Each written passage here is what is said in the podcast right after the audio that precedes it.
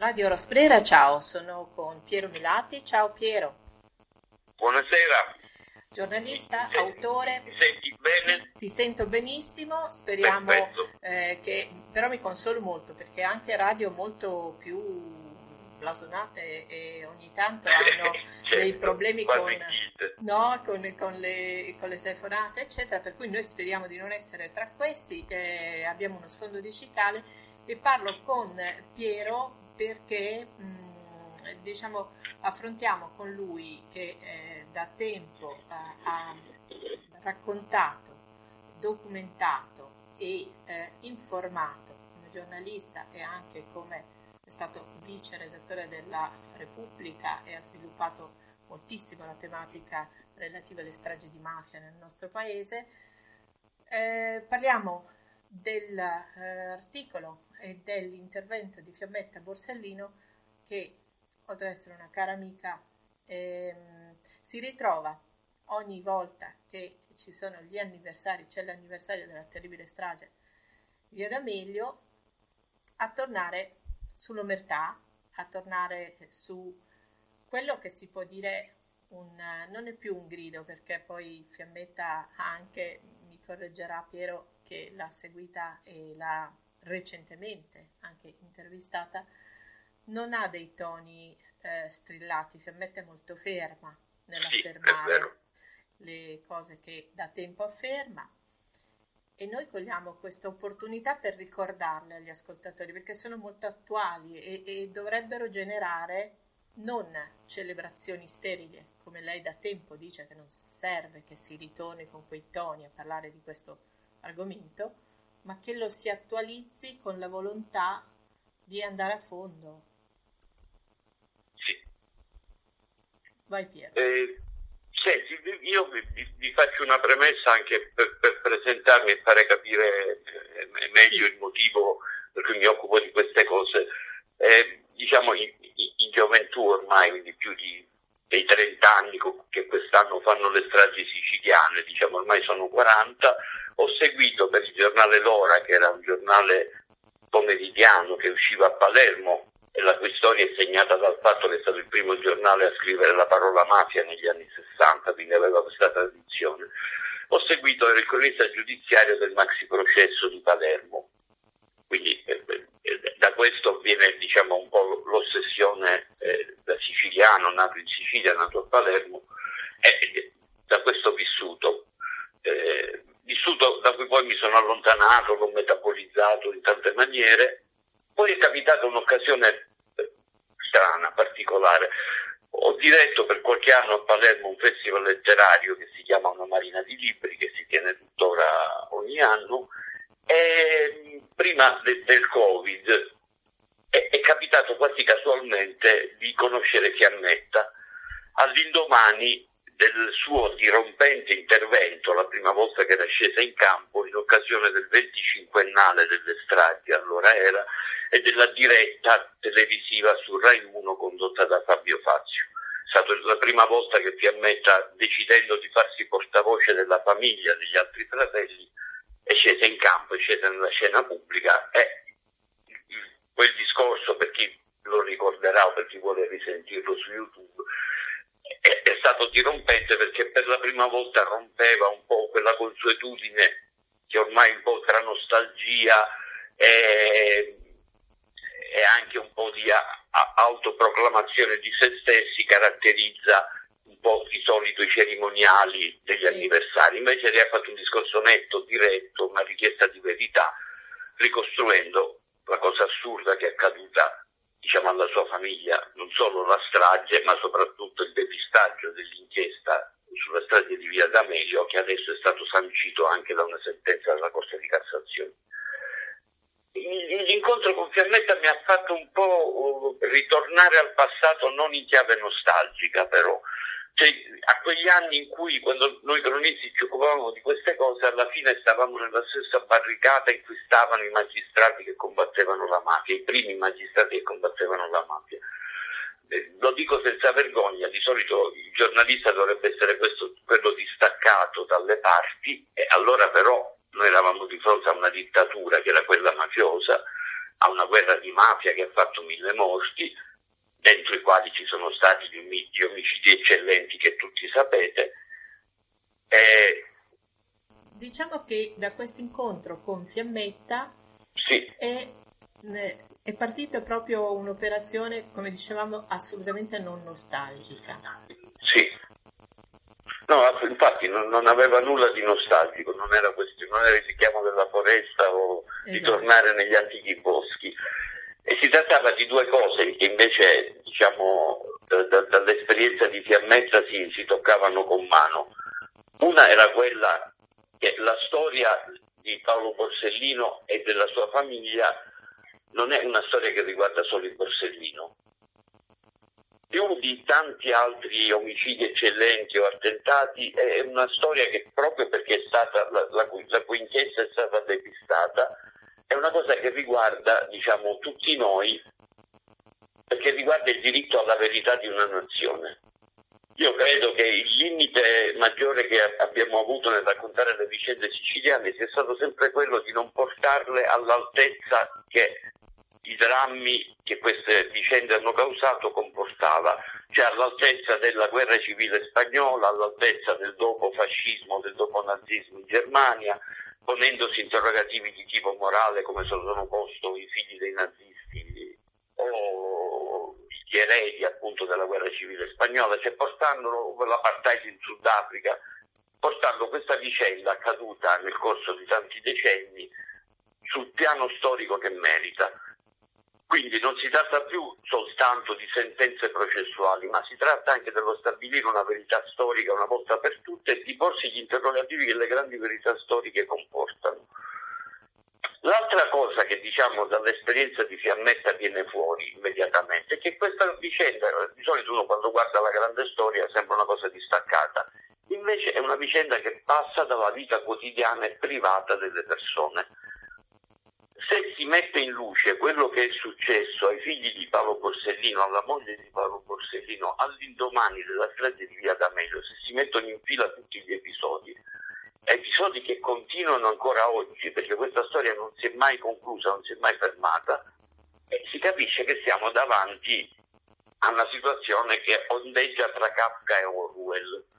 Cioè, a questi ragazzi è successo di tutto, dalle dalle incursioni dentro casa dopo la strage di Via D'Amelio, ai grandi personaggi delle istituzioni che li consigliavano in maniera diciamo apparentemente benevola, però chiedendo sempre ma Paolo su cosa indagava, ma Paolo che stava combinando, dalle dimissioni dall'assessorato regionale alla sanità di Lucia Borsellino, la primogenita, la, la più grande dei tre fratelli, che siccome denunciava il malaffare in una giunta che partiva dai presupposti che doveva risanare la regione, Sicilia, il malaffare eccetera, poi si è scoperto essere una giunta uguale a tutte le altre, lei è stata trattata, come dire, hanno detto deve fare anche la fine di suo padre e, e lei dopo quell'episodio ha dovuto lasciare la Sicilia.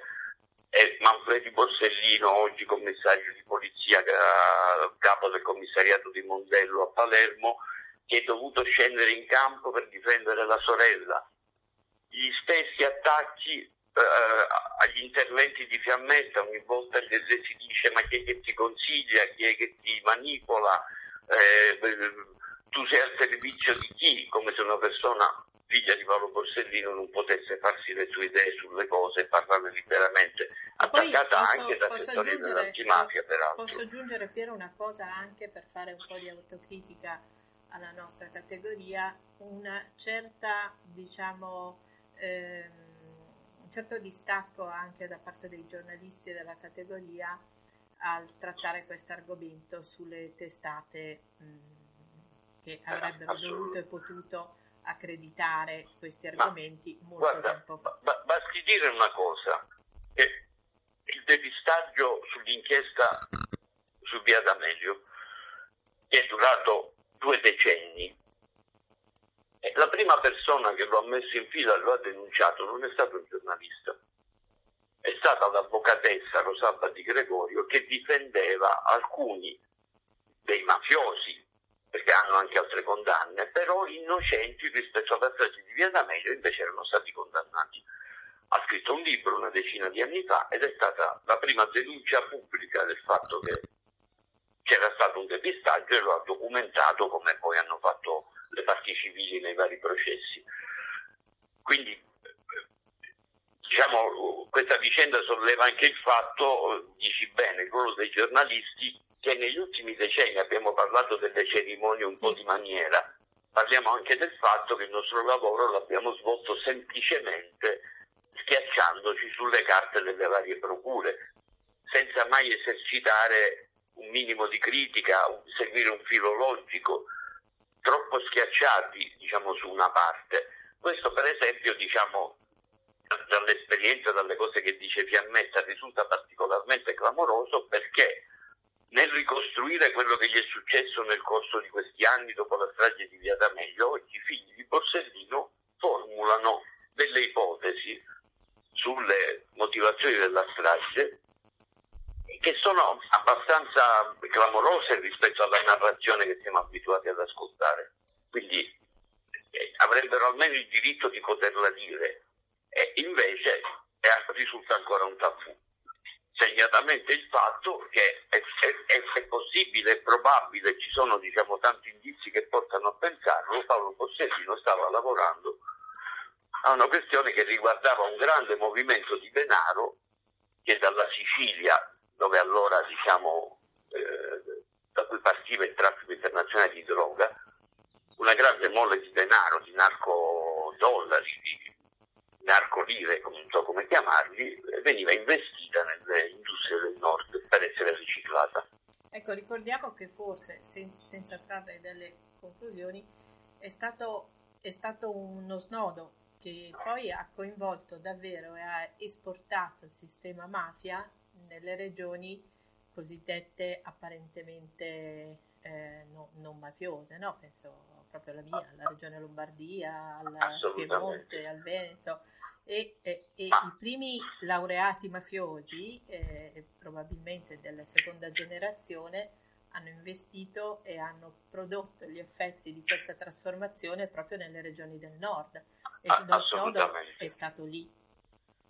È, è, è il motivo per cui appunto se la memoria viene esercitata come un'arma positiva per costruire il futuro, è importante se non è soltanto commemorazione, perché diciamo, le cose che tu dici mi ricordano la famosa frase di Leonardo Sciascia, la palma sale al nord, sì. cioè, lui l'ha detto in tempi non sospetti, poi è successo.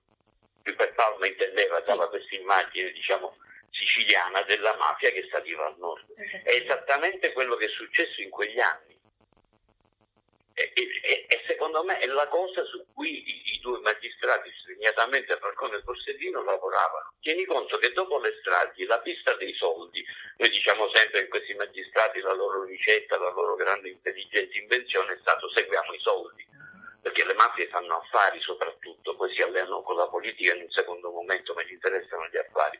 E questi soldi non sono stati seguiti più nei 30 anni successivi alle stragi cioè la pista dei soldi non si è seguita più, tant'è che oggi ci chiediamo dove sono finiti tutti i soldi prodotti dal traffico internazionale di droga. Cioè, oggi ci siamo anche dimenticati un dato storico semplice, cioè la mafia trasferisce negli anni 70 le raffinerie di eroina, che allora era la droga imperante, da Marsiglia in Sicilia, perché in Sicilia il territorio lo controllavano benissimo. E queste raffinerie aprono a centinaia dappertutto e quando il traffico internazionale viene messo in crisi dalle prime indagini di Rocco Chinnici, di Boris Giuliano, cisi entrambi per questi motivi. E la mafia dà il via libera a vendere l'eroina anche in Italia, anche in Europa e questo dato storico coincide col grande massacro di una generazione, quella di metà anni 70, che è un dato che non ci piace ricordare, però ci conosciamo tutti perché ognuno ha avuto un amico, un parente, un cugino, qualcuno conosciuto anche alla lontana e ci si ricorda l'aria che tirava in quel periodo.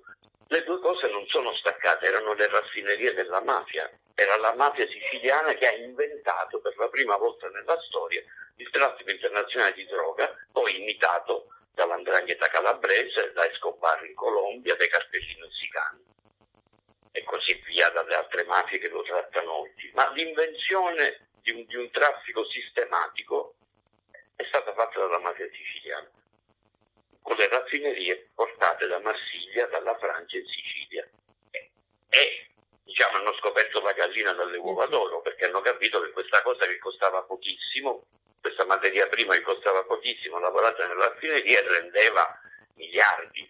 Lì è cambiato tutto, questi miliardi andavano investiti, sono stati investiti al nord, nelle industrie del nord o nelle città del nord. Sì, e poi c'è, c'è anche da dire che la rappresentazione invece che è stata fatta propagandistica, filmica, eccetera, ha glaciato mi viene da dire, ha bloccato l'immaginario a, a, un livello che è quello appunto di farne un po' addirittura eh, luoghi di riferimento, no? penso ai Soprano, penso a tutto quello che è venuto dopo anche televisivamente oppure a livello di produzioni, che, che le ha reso una, una, adesso non voglio usare la parola storytelling, ma comunque ha reso eh, quegli argomenti addirittura sdoganati e apprezzabili, mi viene da dire, no? sì, è proprio così. Li hanno utilizzati diciamo, come se fosse materiale filmico, materiale narrativo. Sì, ma eh, diciamo qualche storico ha dato anche una spiegazione. Cioè, il, il trauma è stato tale, diciamo eh, segnatamente il trauma delle stragi siciliane, che è stato necessario semplificare la narrazione di quello che era successo, cioè renderla più potabile perché si temeva che guardando la medusa in faccia annichiliva anche noi. Mentre credo che altre nazioni questo lavoro lo hanno fatto, perciò ti dicevo all'inizio, dicevo all'inizio uno degli errori che abbiamo fatto è non portare questa vicenda all'altezza che merita, all'altezza dei, dei grandi traumi del Novecento europei, perché questo è stato. Senti, e invece questa... l'abbiamo semplificata, l'abbiamo resa una fiction eh, di una lotta tra buoni e cattivi. Esatto, che poi eh, dopo... invece è molto più complicata. Eh, e genera... secondo me la semplificazione ci è costata cara. Senti, oltretutto costa cara ancora adesso perché ci ha dis, eh, disallenato, diciamo così, a interrogarci sugli effetti omertosi dei sistemi politici attuali su tematiche che comunque riguardano ancora il denaro, la produzione, l'impresa, la corruzione. E in questo momento che l'Italia si vede a dover diciamo rendere conto anche dei, dei soldi, dei quattrini che arriveranno dall'Europa, secondo me ancora di più essere disallenati a, a controllare, a sapere, a chiedere e a dare per scontato che ci possano essere invece eh, de- dei dirottamenti eh, quasi scontati, no? e-, e, non farsi scandalo, non, non dare l'idea eh, di avere ancora l'energia per andare a scovare quel tanto di mafioso che ancora è rimasto proprio appiccicato e appiccicoso in tutte le linee guida del nostro paese. Sì, esattamente. Una delle cose che credo sia accaduta a proposito del fatto della mafia che trasmigra al nord, perché della mafia peraltro sappiamo oggi nulla, non pochissimo, non sappiamo nulla. Cioè la vecchia mafia che eravamo abituati a chiamare così è finita con la morte dei capi di allora, dei corleonesi di Rina Provenzano morti in carcere. Noi non sappiamo più cosa è successo da allora. Sicuramente quella mafia non c'è più uno dei fenomeni più preoccupanti diciamo, che ha lasciato l'eredità di quel passato è che i comportamenti mafiosi sono stati mutuati esatto. dentro altri tipi di cultura, persino nella politica, ma persino nella pubblica amministrazione, ma persino nei comportamenti individuali quotidiani. Per questo credo il fatto che si ammetta a rovesci sempre le, le, narrazioni e ponga dei dubbi e delle domande è importante perché ci fa riflettere, ci dice prenditi una pausa, rifletti un attimo. Perché dentro poi la, la lezione del padre ci possono essere degli insegnamenti veramente importanti per il futuro. C'è se, guardiamo diciamo, alla dirittura morale di quell'uomo, al sacrificio che ha fatto e che sapeva di stare andando a fare, eh, forse possiamo anche eh, rifare le nostre scale di valori. Eh, forse anche di piccole cose, però è importante fare una pausa per cominciare a coglierle di nuovo. Sì, a, a, a, farsi qualche domanda. Eh sì, ecco, a farsi qualche, qualche domanda. Eh, hai detto bene, a farsi qualche domanda anche fuori contesto, apparentemente fuori contesto, in realtà no. E poi eh, abituarsi a non diciamo, essere così eh, piani no? Nel, nell'ascoltare le indicazioni e i racconti che si fanno degli avvenimenti. Io lo, pe- lo penso e penso ai ragazzi quando parlo a scuola, io insegno io, nello IED etica della comunicazione, no? quindi due cose che portano molto a, alla responsabilità di dover raccontare dei fatti che apparentemente non gli sono vicini, no? E, i ragazzi se non sentono vicino i fatti ti dicono non mi interessa perché non riesco a trovare il nesso tra la mia vita e quella. Questo è certo, un dato va, di va, questa generazione. Va trovato quello. Io credo che un, un nesso, diciamo, eh, con, con la scuola e con i ragazzi abbiamo un problema che secondo me dovrebbe essere diciamo, decisamente affrontato. Anche lì Fiammetta dà delle indicazioni Fiammetta fa sempre nelle scuole e dice sempre che il posto dove si trova meglio è parlare con i ragazzi perché hanno una mente pura, sì. non hanno retropensieri, quindi se lei riesce a coglierne l'attenzione e a coinvolgerli, cosa che le riesce sempre peraltro, e diventa un dibattito fervido. La questione, è, come dicevi, è avvicinarsi essere presenti presso i ragazzi, non si può parlare del passato, se no è come quando noi sentivamo i nostri nonni parlare della prima guerra mondiale. Esatto. La seconda. Non c'è bisogno di aver visto il Piave, ma si può capire. Io ho il dubbio che, che se si facesse, diciamo, eh, intanto, sai che nei, nei, sussidiari delle scuole ci sono le linee del tempo. Sì. Se intanto si facesse una linea del tempo e uno spiegasse ai ragazzi che Darwin, Picasso ed Eminem tra le date di nascita e di morte ci toccano tutti e tre. Ecco. E quindi dare l'idea che non sono cose lontane, cioè Eminem può toccare Darwin se, se si attraversa la nascita e la morte di Picasso come epoche storiche. E due, secondo me, bisognerebbe impattare esattamente l'argomento della droga, che i ragazzi conoscono. Benissimo. Conoscono bene perché lo vivono quotidianamente davanti alle loro scuole e spiegargli da dove viene, anche oggi, non solo ieri, e quindi il nesso che anche lo spacciatore da strada, magari non sapendolo, ha con le organizzazioni criminali, potrebbe fare diventare questi discorsi più interessanti e spiegare che questi due giudici lavoravano su questo. Sì.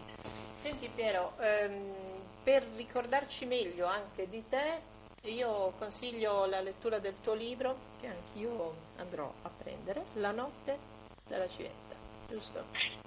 Sì, eh, eh, quello adesso diciamo il 28 esce un, un altro libro in cui Fiammetta è molto protagonista, esce per Sperling e si chiama eh, Paolo Borsellino per amore della verità. Allora magari noi ci risentiremo anche quando io l'ho letto. Ehm, e, e, e quindi facciamo una prosecuzione e diamo anche magari qualche indicazione proprio direttamente ai ragazzi, qualche spunto, perché io ho notato che quando eh, riesco a dargli delle indicazioni, proprio come ragionano, no? dargli dei link, dargli delle traiettorie per poter andare a cercare i nessi, lo fanno molto volentieri e secondo me le nostre esperienze a questo servono. Va bene, Va bene. Allora, con Piero, grazie di questo tempo, un saluto. Grazie molto a voi. Idealmente anche a Fiammetta che è qui con noi. Ricordo un piccolo aneddoto che mi ha sempre eh, commosso. Eh, quando raccontava del fatto che dovevano giocare con dei giochi e rapidamente goderne perché Paolo alla mattina magari andava a far visita nelle carceri oppure si appropriava di qualche giocattolo, diciamo, molto velocemente e li regalava ai, ai figli, ai ragazzi, ai piccoli, insomma, dei, dei carcerati di queste carceri e i loro ragazzini non si trovavano più i loro giocattoli, ma improvvisamente non si sapeva bene perché e poi da grandi l'hanno scoperto. E, ehm, e con questo pensiero assolutamente affettuoso, saluto Piero e saluto Fiammetta. Grazie, ci sentiamo presto allora, grazie. grazie.